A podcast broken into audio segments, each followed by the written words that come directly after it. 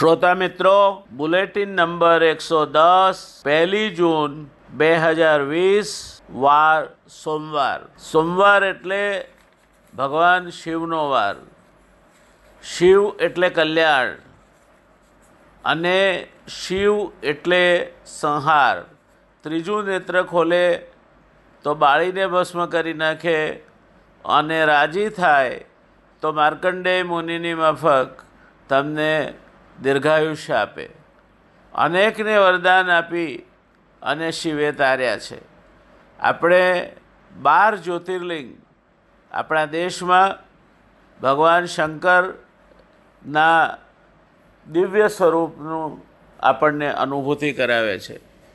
આ બાર જ્યોતિર્લિંગ માટે કહેવાય છે કે સૌરાષ્ટ્રે સોમનાથમ ચ શ્રી શૈલે મલ્લિકાર્જુનમ ઉજ્જયીનામ મહાકાલવ ઓમકારમ અમલેશ્વરમ પરલ્યા વૈજનાથમ ચ ડાકિન્યા ભીમશંકરમ સેતુબંધેતુ રામેશમ નાગેશમ દારુકાવને વારાણસ્યા તો વિશ્વેશમ ત્રંબકમ ગૌતમી તટે હિમાલયે તુ કેદારમ દૃશ્મેશમ તુ શિવાલયે એતાની દ્વાદશ નામાની ત્રિસંધ્ય પઠેનર સપ્તજન્મ કૃતમ પાપમ સ્મરણેન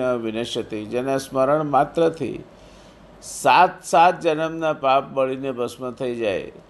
એ કલ્યાણનો દેવતા, દેવાધિદેવ મહાદેવ એટલે શંકર. માર્કંડેય મુનિની વાત કરી, માણસ બીમાર હોય અને બીમારી એનો પીછો ન છોડતી હોય, સામે મૃત્યુ ઊભું છે એવું લાગતું હોય ત્યારે સાચા દિલથી કરેલ મૃત્યુંજયની આરાધના અને ત્રંબક મંત્રનો જપ ખરેખર માણસને ચમત્કારિક પરિણામો આપે છે. આ મંત્ર છે, મૃત્યુંજય મહાદેવ, ત્રાહિમામ શરણાગતમ, જન્મ મૃત્યુ જરાવ્યાધિ પીડિતમ કર્મબંધનૈ અને સાથે જ, ઓમ ત્રંબકમ યજામહે સુગંધિમ પુષ્ટિવર્ધનમ ઉર્વારુકમિવ બંધનાत् મૃત્યોર્મુક્ષીયમામૃતાત ઓમ નમઃ શિવાય ઓમ નમઃ શિવાય ઓમ નમઃ શિવાય શંભો હર શંભો હર શંભો હર આવા ભગવાન શિવની આપણે વાત કરતા હોઈએ ત્યારે સ્વાભાવિક રીતે આપણા મગજમાં એક વાત હોય કે શિવ એટલે કલ્યાણ અને કલ્યાણ એટલે દીર્ઘાયુષ. પૂર્ણ આયુષ્ય તો ભોગવે, પણ પૂર્ણ આયુષ્ય કેવું? તો શતમ જીવેમ શરદ, શતમ પશ્યેન શરદ, શતમ ગ્રાણેન શરદ. સો શરદ જોઈ શકે સો શરદ સૂંઘી શકે સો શરદ માણી શકે સો શરદ સાંભળી શકે. એવું નિરામય આયુષ એ પ્રાપ્ત થાય, એવા આશીર્વાદ અપાય છે. ત્યારે કહેવત છે આપણામાં કે પ્રથમ સુખ કયું? તો પહેલું સુખ તે જાતે ન રહ્યા પોતે તમે તંદુરસ્ત ના હો, તો કશું જ પ્રાપ્ત થઈ શકતું નથી, ભક્તિ કરી શકાતી નથી, પ્રવાસ કરી શકાતો નથી, અન્ય કોઈ કામમાં જીવ લાગતો નથી. આખું જગત ખારું ખારું લાગે છે. અને એટલે જ ગુજરાતીમાં ચાર પંક્તિઓ કહી છે. પહેલું સુખ તે જાતે નર્યા બીજું સુખ તે ઘેર દીકરા, ત્રીજું સુખ તે કોઠીએ જાર અને ચોથું સુખ તે સુલક્ષણાનાર. આ ચાર સુખ માણસ પાસે ન હોય તો ગમે તેટલો પૈસો હોય, ગમે તેટલી સંપત્તિ હોય, ગમે તેટલી સત્તા હોય, એનો કોઈ અર્થ રહેતો નથી. દોસ્તો, અત્યારના આધુનિક યુગની વાત કરીએ આપણે તો હમણાં જ વિશ્વ આરોગ્ય સંસ્થાનો એક અહેવાલ આવ્યો છે. એ અહેવાલમાં એવું કહેવામાં આવ્યું છે કે આવનાર સમયમાં, એટલે આવનાર વર્ષોમાં માણસ કોઈ ચેપી રોગોથી નહીં, પણ લાઇફસ્ટાઈલ ડિસીઝ એટલે કે જીવન પદ્ધતિના કારણે જે રોગોને આપણે કંકોત્રી લખીને બોલાવીએ છીએ, એવા લોકોથી એવા રોગને કારણે વધુને વધુ એ હેરાન થશે અને વધુને વધુ લોકો એ લાઇફસ્ટાઈલ ડિસીસીસ એટલે કે જીવન પદ્ધતિ આધારિત રોગોને કારણે મરશે. કદાચ એટલે જ ગીતાજીમાં કહ્યું છે શરીર માધ્યમ ખલુ ધર્મ સાધનમ. બધા જ ધર્મની સાધના જે કંઈ તમારે કરવી હોય તેના માટે તંદુરસ્ત શરીર એ એક મોટું માધ્યમ છે. વિશ્વ આરોગ્ય સંસ્થા એવું કહે છે કે લાઇફસ્ટાઇલ ડિસીઝ એટલે ક્યાં તો જેને આપણે જીવન પદ્ધતિના વિકૃતિઓના કારણે બેઠાડું જીવન, વધારે પડતું વજન એટલે ઓબિસિટી તણાવ સ્ટ્રેસ ડિપ્રેશન આવા માનસિક કારણોસર પોતે આળસમય જીવન ગાળે, જંક ફૂડ જેવો વિપરીત આહાર કરે, એના કારણે જેને આપણે કંકોત્રી લખીને બોલાવીએ, એ blood pressure, diabetes hypertension acidity, stress, હતાશા, આ લાઇફસ્ટાઈલ ડિસીઝીસ કહેવાય. અને આ રોગોને તમે પોતાની જીવન પદ્ધતિના કારણે, બેઠાડું જીવન જીવવા માટેના કારણે, ક્યાંક વ્યસનોના કારણે, ક્યાંક ખોટો ખોરાક ખાઈને તંદુરસ્ત શરીર નહીં રાખવાને કારણે કંકોત્રી લખીને બોલાવો છો. ત્યારે આ બધા લાઇફસ્ટાઈલ ડિસીઝીસથી દૂર રહેવા માટે એવું કહેવામાં આવે છે કે એના માટે તમે હળવી કસરતો કરો. યોગ, ધ્યાન જેવું સહજ પ્રાપ્ત તમને મનને શાંત રાખે તે પ્રકારના પ્રયોગો કરો. બેઠાડું જિંદગી ન ગાળો. તમે ખોરાક ખાઓ, તે પથ્ય હોય. પચવામાં હલકો હોય તેટલું જ નહીં, પણ તમારા શરીરને જરૂરી જીવન માટેના વિટામિનો પૂરી, પૂરા પાડે, તે પ્રકારનો ખોરાક ખાઓ. અને તણાવ વગર જીવો. વધારે પડતી મહત્વાકાંક્ષા કે હું જ બધું પ્રાપ્ત કરી લઉં એવી દોડમાં. સમયના ઉપર હાવી થવાના બદલે સમયની સાથે રહીને ચાલો તો તમે ખરેખર નિરામય જીવન જીવી શકો. અને આ નિરામય જીવન જીવવા માટેની એક પાયાની જરૂરિયાત છે વ્યાયામ. દોસ્તો, આજે એક એવી વ્યક્તિ વિશે વાત કરવી છે, જેણે ગુજરાતમાં વ્યાયામનું મહત્ત્વ સમજાવવાનું કામ કર્યું, વ્યાયામ શાળાઓ સ્થાપી અને વ્યાયામ વૃત્તિને વિકસાવવા માટેનું મહાકાર્ય કર્યું. અઢારસો ચોરાણુંથી ઓગણીસો પાસઠ વચ્ચેના કાળખંડમાંથી આ પૃથ્વી વચ્ચે, આપણા બધા વચ્ચેથી પસાર થયેલ આ મહાન વ્યક્તિનું નામ હતું અંબુભાઈ પુરાણી. અંબુભાઈ પુરાણીને ફાળે ગુજરાતમાં વ્યાયામ વૃત્તિ વિકસાવવાનું કામ જાય છે. આમ તો ગુજરાતી એટલે માયકાંગલો ગુજરાતી એટલે શરીર સૌષ્ઠવની બહુ ચિંતા નહીં કરવાવાળો, ગુજરાતી એટલે પૈસા પાછળ દોડવાવાળો અને ગુજરાતી એટલે સાવ નમણી નાજુક કાયા ધરાવતું વ્યક્તિત્વ. એને બદલે ગુજરાતમાં વ્યાયામ વૃત્તિ વિકસાવીને સાધારણત કોઈ ન કરે, આપણે એવું માનીએ કે વ્યાયામની પ્રવૃત્તિ સાથે તો યોદ્ધાઓ સંકળાયેલા હોય મલ્લ સંકળાયેલા હોય, પહેલવાન સંકળાયેલા હોય, સામાન્ય માણસને વ્યાયામ પ્રવૃત્તિ કરીને ક્યાં જરૂર છે? એ તો નાનું અમથું આમ તેમ કરે એટલે એને વ્યાયામ મળી જ રહે છે. ના, અંબુભાઈ પોતે સ્વાતંત્ર્ય સંગ્રામના યોદ્ધા તો હતા જ, પણ એથી વધારે તે યોગી હતા. વજ્રાદપી કઠોરાણી, પુષ્પાદપી ચકોમલમ એવા અંબુભાઈ શ્રી અરવિંદના નિકટતમના ભક્ત અને અરવિંદના ઉપદેશેલા માર્ગના પ્રવાસી હતા. યોગ્ય રીતે શરીરને કસવું જોઈએ, શરીરને પણ કષ્ટ આપવું જોઈએ અને ચુસ્ત દુરસ્ત રહેવું જોઈએ, તે માન્યતા ધરાવતા અંબુભાઈ યોગ અને વ્યાયામની પ્રવૃત્તિઓનો દુર્લભ કહી શકાય તેઓ સમન્વય સાધીને જીવતા હતા. એક બાજુ યોગીનું જીવન જીવતા હતા. એમને અરવિંદની વિચારસરણીથી પ્રેરક અરવિંદની વિચારસરણીથી પ્રેરણા લઈ અને પાંડિચેરી આશ્રમમાં જઈને વસ્યા. અરવિંદના અત્યંત નિકટના સાધકોમાંના એક. અરવિંદ ભાષણો આપે, વાર્તાલાપ કરે, એ ઉતારી લે. એ રીતે અરવિંદને સમર્પિત એવા અંબુભાઈ પુરાણીનો જન્મ છવ્વીસમી મે અઢારસો ને ચોરાણુંના ખંભાતમાં થયો હતો.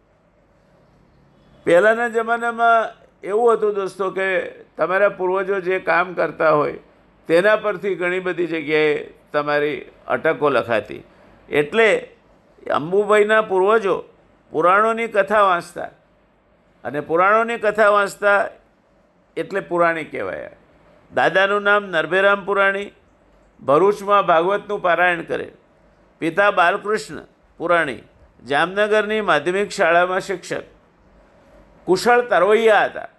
અને આ તરવૈયા હોવાને કારણે એ ભરૂચમાં રહે ત્યારે નર્મદા નદીમાં તરીને સામે કાંઠે જઈને દાંતણ કરવું, એવો એમનો નિયમ અથવા તો નિત્યક્રમ હતો. નર્મદા નદીમાં આ બાજુથી પડવાનું અને સામા કાંઠે જઈને દાંતણ કરવાનું.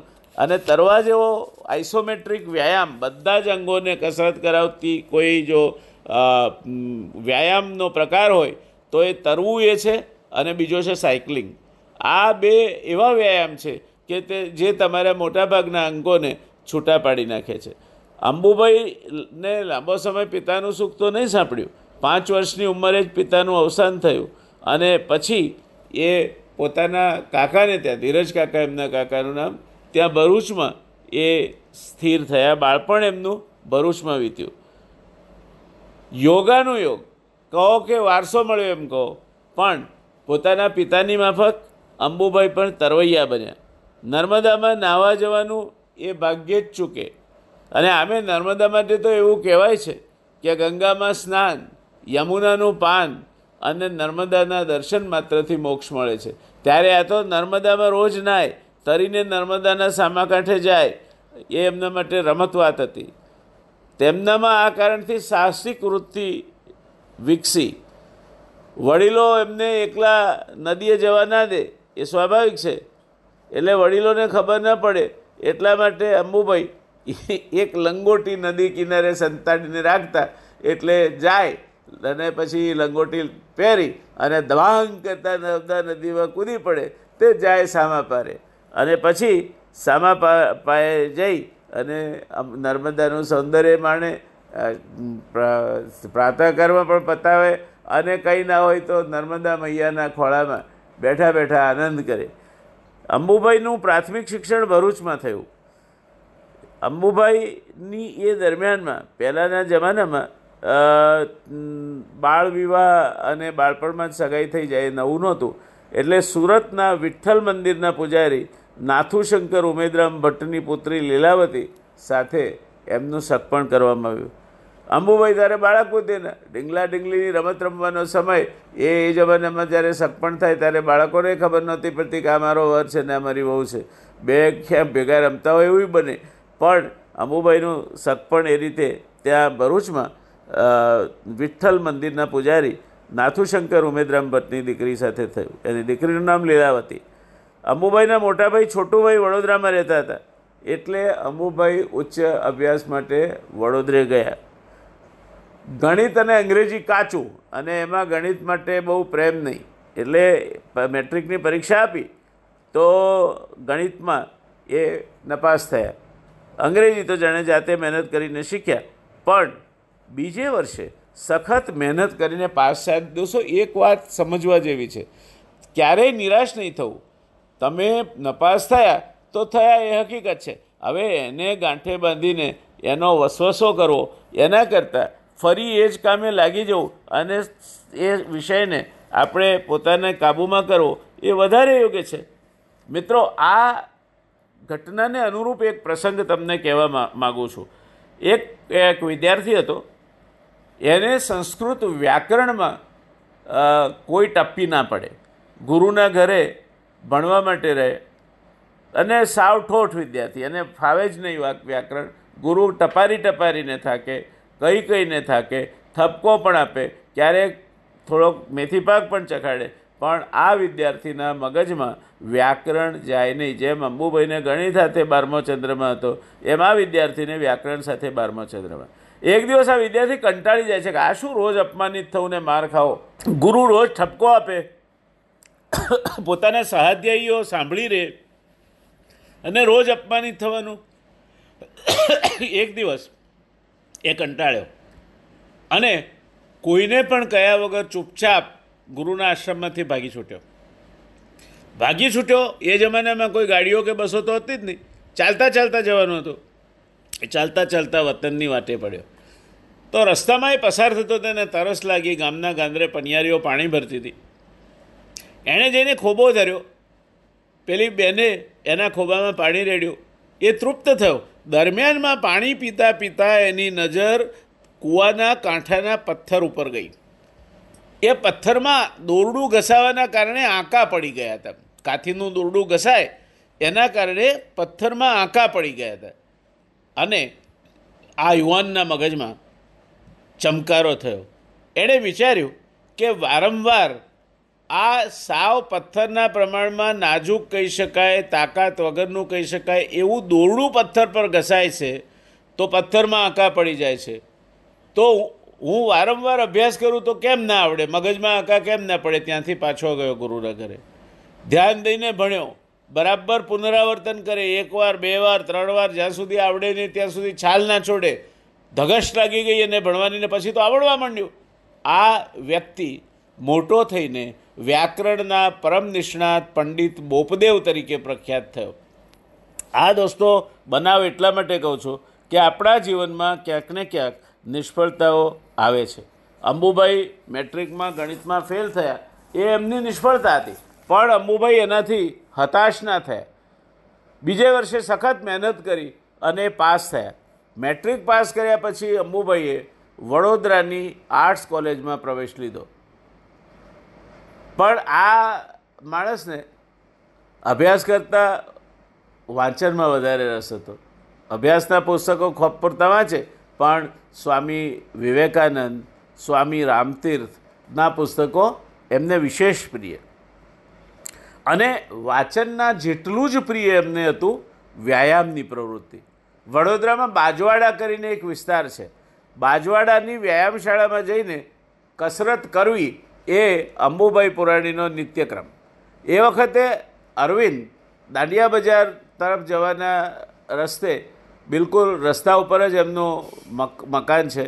જ્યાં પૂજ્ય અરવિંદ રહેતા, અત્યારે તો એમના સ્મારક તરીકે, એમની લાઇબ્રેરી તરીકે મકાન ને પરિવર્તિત કરવામાં આવ્યું છે. પણ એ વખતે શ્રી અરવિંદ વડોદરામાં રહેતા. અને એક દિવસ યોગાનું યોગ બન્યું એવું કે અંબુભાઈ અને એમના મોટાભાઈ છોટુભાઈ અરવિંદ પાસે દેશ સેવા કઈ રીતે કરવી? એ જમાનામાં યુવકોનો એકમાત્ર આદર્શ દેશ સેવા કરવાનો અને ભારત પરાધીન છે, એમાંથી સ્વાધીન બને તે માટે દરેકના મનમાં એક યા બીજી રીતે તમન્ના ધગધગતી રહેતી. અને એના અનુસંધાને બંને ભાઈઓ, છોટુભાઈ અને અંબુભાઈ શ્રી અરવિંદો પાસે માર્ગદર્શન લેવા ગયા. ત્યારે અરવિંદે એમણે શું કહ્યું? તો અરવિંદે એમને કહ્યું કે દેશની સેવા કરવી હોય તો પહેલાં તમારા શરીરને ખડતલ બનાવો. તો જ તમે અંગ્રેજોનો સામનો કરી શકશો. તો લાઠીમાર કરે છે. આવ માયકાગળું શરીર છે, તો તમે અંગ્રેજોનો સામનો નહીં કરી શકો. માટે અરવિંદના શબ્દોમાં તમને કહું તો એમણે એવું કહ્યું કે દેશની સેવા કરવી હોય તો પહેલાં તમારા શરીરને ખડતલ કરો. તમે શરીરને ખડતલ બનાવશો તો જ અંગ્રેજોનો સામનો કરી શકશો. એના માટે તમે બંગાળની અખાડા પ્રવૃત્તિનો અભ્યાસ કરો. બસ આ એક જ દેહ ચિનગારી મહાનલ એક જ દેહ ચિનગારી. આ એક ચિનગારી અરવિંદે એમના મનમાં રોપી દીધી. છોટુભાઈ અખાડા પ્રવૃત્તિનો અભ્યાસ કરવા બંગાળ ગયા. ત્યાર પછી તેમણે ગુજરાતમાં આ પ્રવૃત્તિ શરૂ કરી. છોટુભાઈ પુરાણીના નામનું એક અખાડો સિદ્ધપુરમાં પણ હતો. હવે એ બાળ ક્રીડાંગણ હતું. બાળ ક્રીડાંગણમાંથી એને જે હોસ્પિટલનું વિસ્તરણ થયું, એમાં વિસ્તરણમાં લઈ લેવામાં આવ્યું. તો આ અખાડા પ્રવૃત્તિમાં છોટુભાઈ લાગ્યા, એમના પગલે પગલે અંબુભાઈ પણ વ્યાયામ પ્રવૃત્તિમાં જોડાયા. નવા દાવ શીખવા માટે મઝુમદારના અખાડામાં દાખલ થયા. વડોદરામાં જાત જાતની જગ્યાએ અખાડા ચાલતા કારણ કે મૂળભૂત રીતે વડોદરાના મહારાજા શ્રીમંત સયાજીરાવ ગાયકવાડ પણ એક કસરતી વ્યક્તિ હતા. અને વડોદરા રાજ્ય કસરતને અને વ્યાયામની પ્રવૃત્તિઓને ઉત્તેજન આપતું મહારાષ્ટ્રીયનોમાં આમે કસા, અખાડા પ્રવૃત્તિ અને કસાયેલા શરીર માટેનો મોહ વધારે. એટલે હું જ્યાં રહેતો હતો વડોદરામાં તે પણ ભાસ્કર વિઠ્ઠલનો વાડો અને ત્યાં અખાડો હતો. એ અખાડાની બાજુમાં ભાસ્કર વિઠ્ઠલના વાડામાં હું રહેતો. એ અખાડા પ્રવૃત્તિમાં અંબુભાઈ પણ જોડાયા વ્યાયામ પ્રવૃત્તિમાં. નવા દાવ શીખવા માટે મજબૂદારના અખાડામાં જાય. અંબુભાઈ એમાં પાંચસો દંડ કરે. પાંચસો દંડ. પાંચસો દંડ કરે એટલે શું એ તમને ખ્યાલ આવશે? કે તમે કરો તો શરીરના હાડકાં જુદા થઈ જાય. દસ, પંદર, વીસ કરો એમાં તો. છતાં ગુરુ નવા દાવ ના શીખવે એટલે અંબુભાઈ એક તુક્કો અજમાવ્યો દંડ મારવા, કરવા જાય ત્યારે જાણી જોઈને પુસ્તક ભૂલી જાય. પુસ્તક લેવાના બહાને તે નવા દાવ શીખી લેતા. ત્યારબાદ અંબુભાઈ બાપુરાવ પલસણકર પાસે કુસ્તીના દાવ શીખ્યા. આ મેં અખાડાનું નામ દીધું, ભાસ્કર વિઠ્ઠલદાવાડા પાસે, એનું નામ માણેકરાવનો અખાડો. અંબુભાઈ કુસ્તી શીખ્યા બાપુરાવ પલ, પણસલકર પાસે. બાજવાડામાં એક ખંડિયર જેવો વાડો હતો. તેમાં આવળ બાવળ ઉગી નીકળ્યા હતા. કાટમાળના ડગલા પણ પડ્યા હતા. છાપરું પડી ગયું હતું. આવી અવાવરું જગ્યા તેના માલિકે અખાડો બનાવવા માટે ભેટ આપી. દાનમાં આપી. અંબુભાઈને દસ બાર મિત્રો કામે લાગ્યા. તનતોડ મહેનત કરી અને આ સાવ અવાવરું જગ્યા, સાવ કચરો ભંગાર જ્યાં પડેલો હતો, એવી જગ્યાને મહેનત કરીને સુંદર વ્યાયામશાળામાં પરિવર્તિત કરી દીધી. તેને લક્ષ્મીનાથ વ્યાયામ મંદિર એવું નામ આપવામાં આવ્યું. એટલે અંબુભાઈ હતા એમના મિત્રો સાથે એમણે વડોદરામાં બાજવાડામાં લક્ષ્મીનાથ વ્યાયામ મંદિરની સ્થાપના કરી. વ્યાયામશાળા તો શરૂ થઈ. પરંતુ એનો લાભ લેનારા એટલા બધા યુવાનો ન નીકળ્યા. શરીર પર માત્ર લંગોટ વીટીને કસરત કરવી એ એ જમાનામાં થોડું શરમજનક ગણાતું. અંબુભાઈ યુવાનોને વ્યાયામશાળામાં આવવા સમજાવતા, ક્યારેક તો રસ્તામાં કોઈ સાથે એક એક એક એક ટ્રીક અજમાવે કે કોઈની સાથે જાણી જોઈને અથડાય, ખભો મારીને એને પાડી દે અને પછી સામેવાળો એનાથી નબળો હોય એટલે ભય ભેગો થઈ જાય. ઊભો કરે અને એને સમજાવે કે આવું માયકાગળું શરીર છે, વ્યાયામશાળામાં આવો, મજબૂત બનશો. વ્યાયામશાળામાં અંબુભાઈ માત્ર કસરત જ ન કરતા. યુવાનીનો નો બુદ્ધિનો વિકાસ થાય એટલે એકલી કસરત, એકલું જ શરીર વિકસે તેવું નહીં. શરીર સાથે બુદ્ધિનો પણ વિકાસ થાય એવા કાર્યક્રમોનું આયોજન પણ અંબુભાઈ કરતા. રવિવારે સાંજે સભા યોજાતી, જેમાં વિવિધ વિષયો પર વક્તવ્યો આપવામાં આવતા.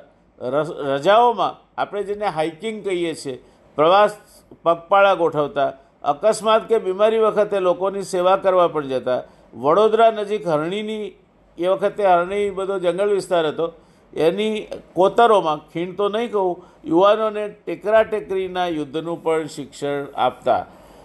એકવાર અમુભાઈ કોલેજના છાત્રાલયથી વ્યાયામશાળાએ જવા નીકળ્યા, ત્યારે રસ્તામાં વિશ્વામિત્રી નદીનો પુલ. તમે કાળા કાળા ઘોડાથી આગળ જાઓ વડોદરામાં, તો થોડા આગળ જાઓ, એટલે વિશ્વામિત્રી નદી આવે. તો એ આર્ટ્સ ફેકલ્ટીમાં જવું હોય તમારે શહેરમાંથી, તો એ પુલ વટાવીને જવું પડે. ખૂબ સાંકડો પુલ છે, અત્યારે પણ એ હયાત છે. એ પુલ પરથી એ પસાર થતા હતા.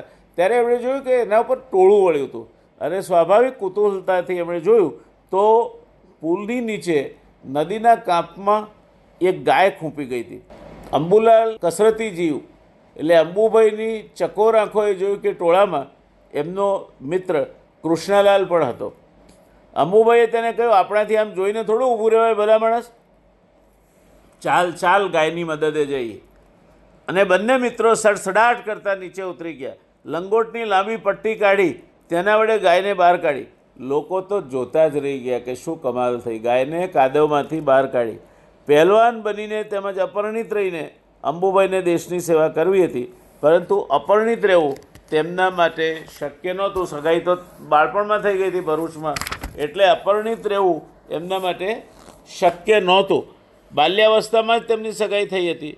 માતા તો ક્યારનાય લગ્ન લેવા માટે ઉતાવળી, તલપાપડ થતી હતી.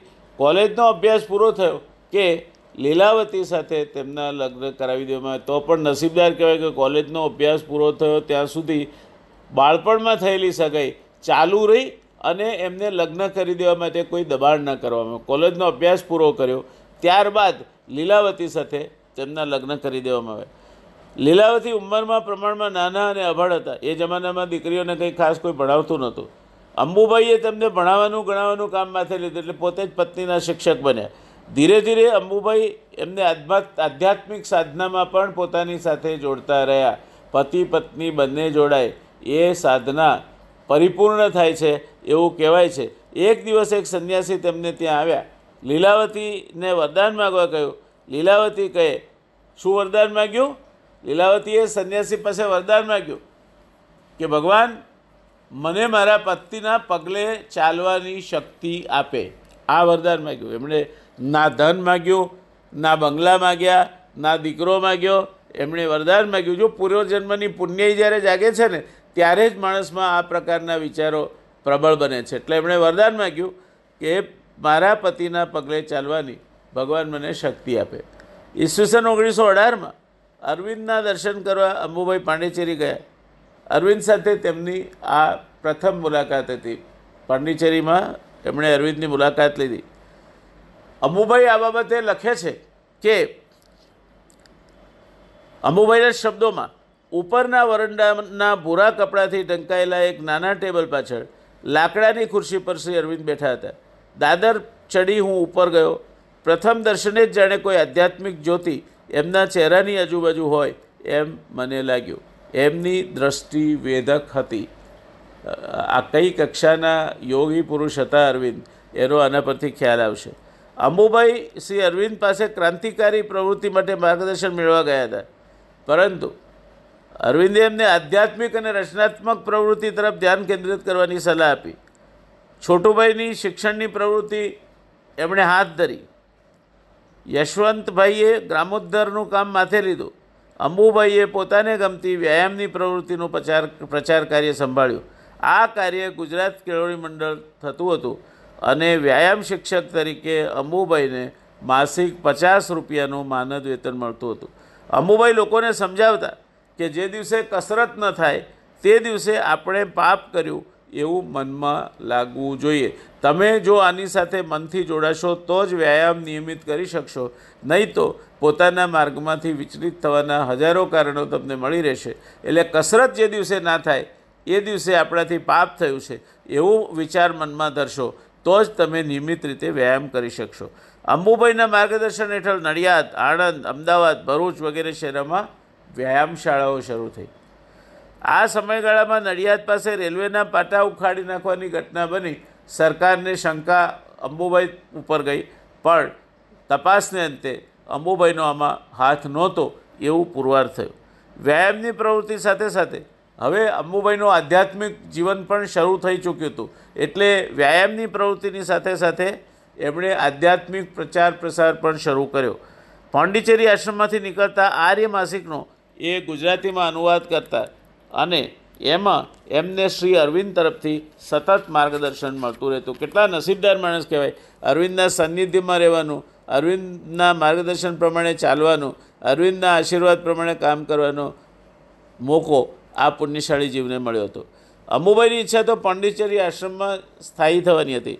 પરંતુ ગુજરાતમાં તે વ્યાયામની પ્રવૃત્તિમાં એટલા બધા વ્યસ્ત હતા કે તાત્કાલિક આ બધું છોડી અને પાંડિચેરી જવું એમના માટે શક્ય નહોતું. દોસ્તો, તમે જે કામ કરો છો, દિલથી કરો છો, બીજાના ભલા માટે કરો છો, એ કામ ધર્મ છે.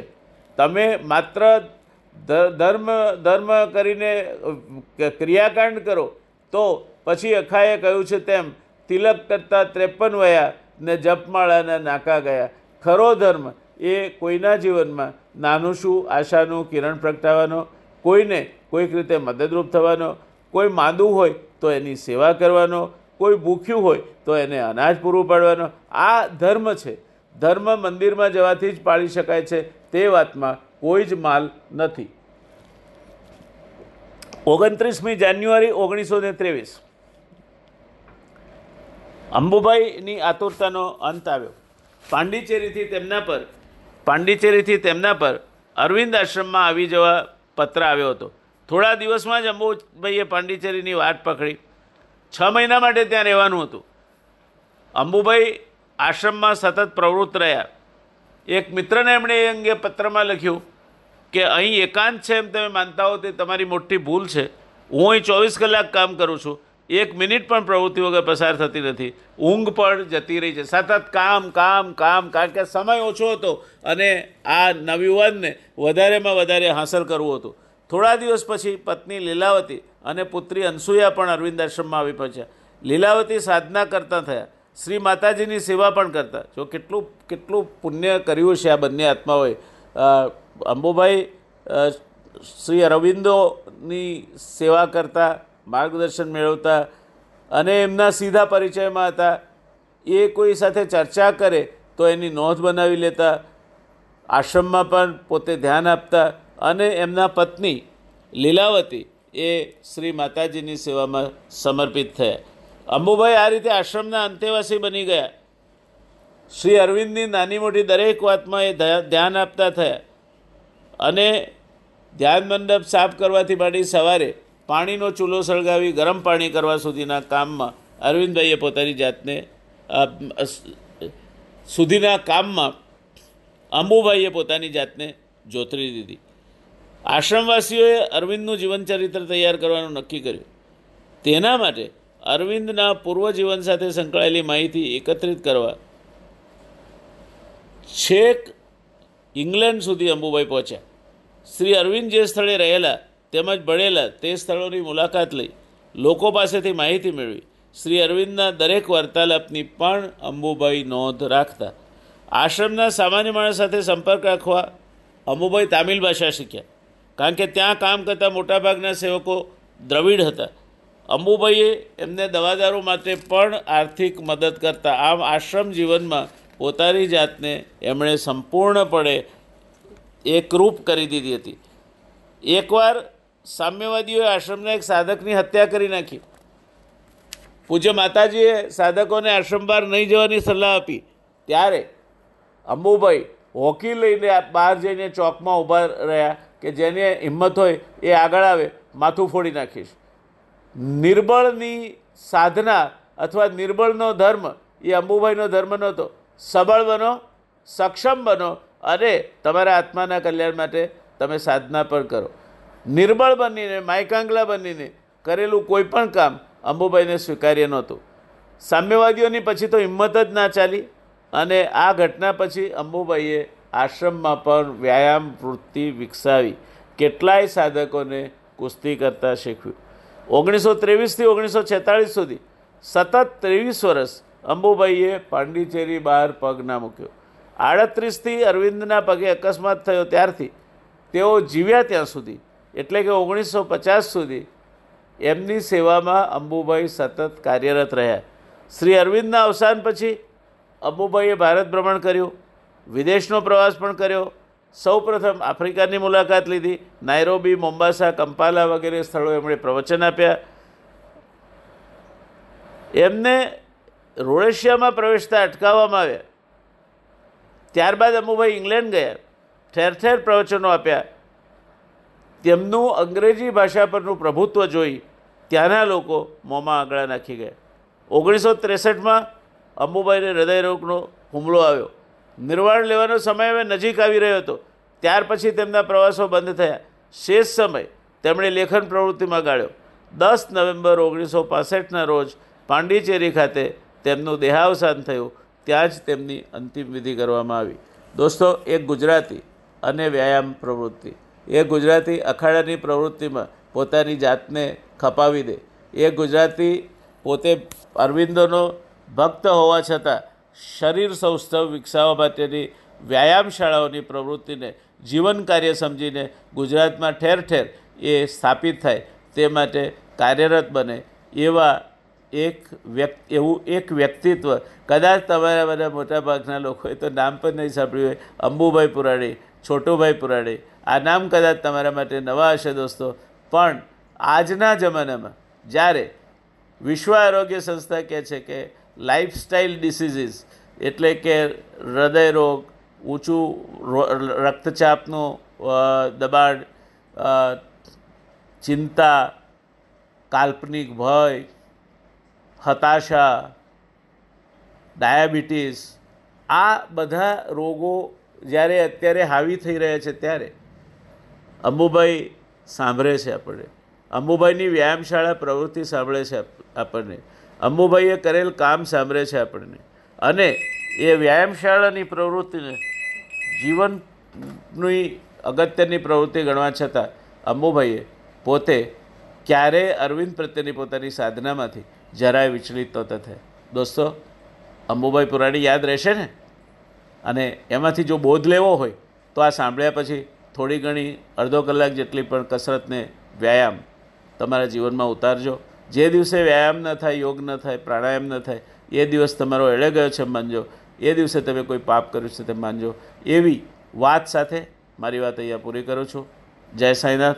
મળીશું વળી પાછા ફરી એક નવી વ્યક્તિ વિશેષ સાથેની મુલાકાત અને ફરી એક વળી નવા મુદ્દાની વાત લઈને. આવજો ત્યારે. જય સાંઈનાથ.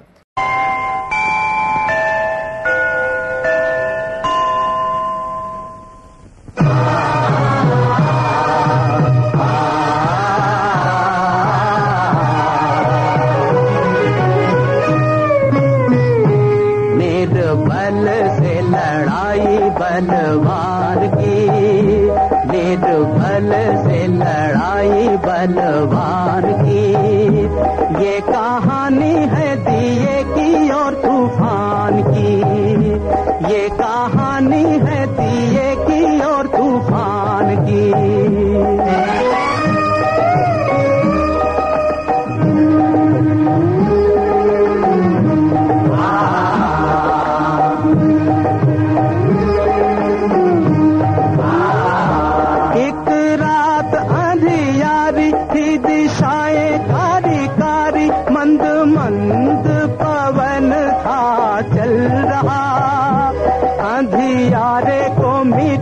जग में जोत जगाने। एक छोटा सा दिया था, कहीं जल रहा। अपनी धुन में मगन, उसके तन में अगन। उसकी लौ में लगन भगवान की। ये कहानी है दिए की और तूफ़ान की।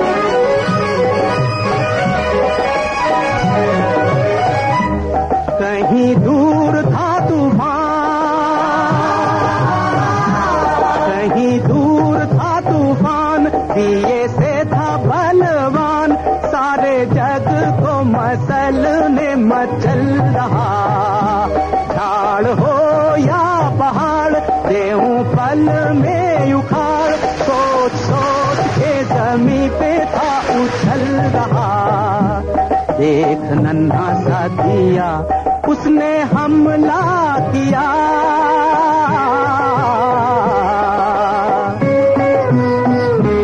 एक नन्हा सा दिया, उसने हमला किया। अब देखो लीला विधि के विधान की। ये कहानी है दिए की और तूफ़ान की।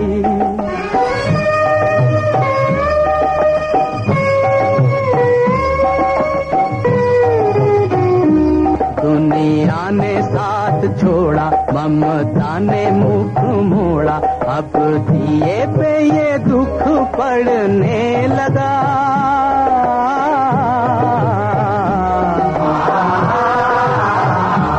अब दिए पे ये दुख पड़ने लगा, पर हिम्मत न हार, मन में मरना विचार अत्याचार की हवा से लड़ने लगा।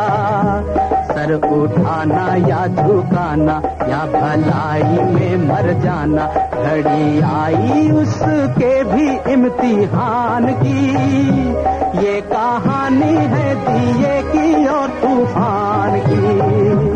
निर्बल से लड़ाई बलवान की। ये कहानी है दिए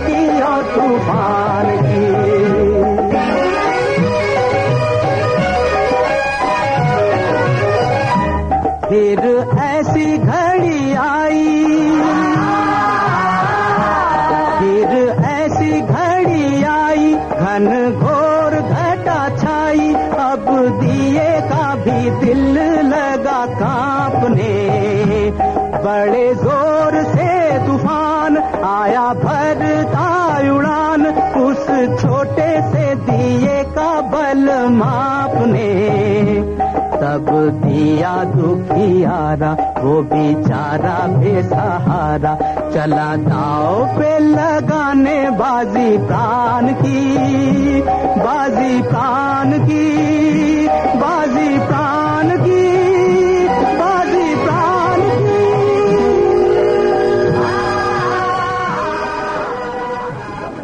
मिलिंद माधव खासन आ गया। मिलिंद माधव विशेषण कीमत एक रुपया। માધવ વિશેષણ કિંમત એક રૂપિયા મિલિન માધવ વિશેષણ કિંમત એક રૂપિયા મિલિન માધવ વિશેષણ કિંમત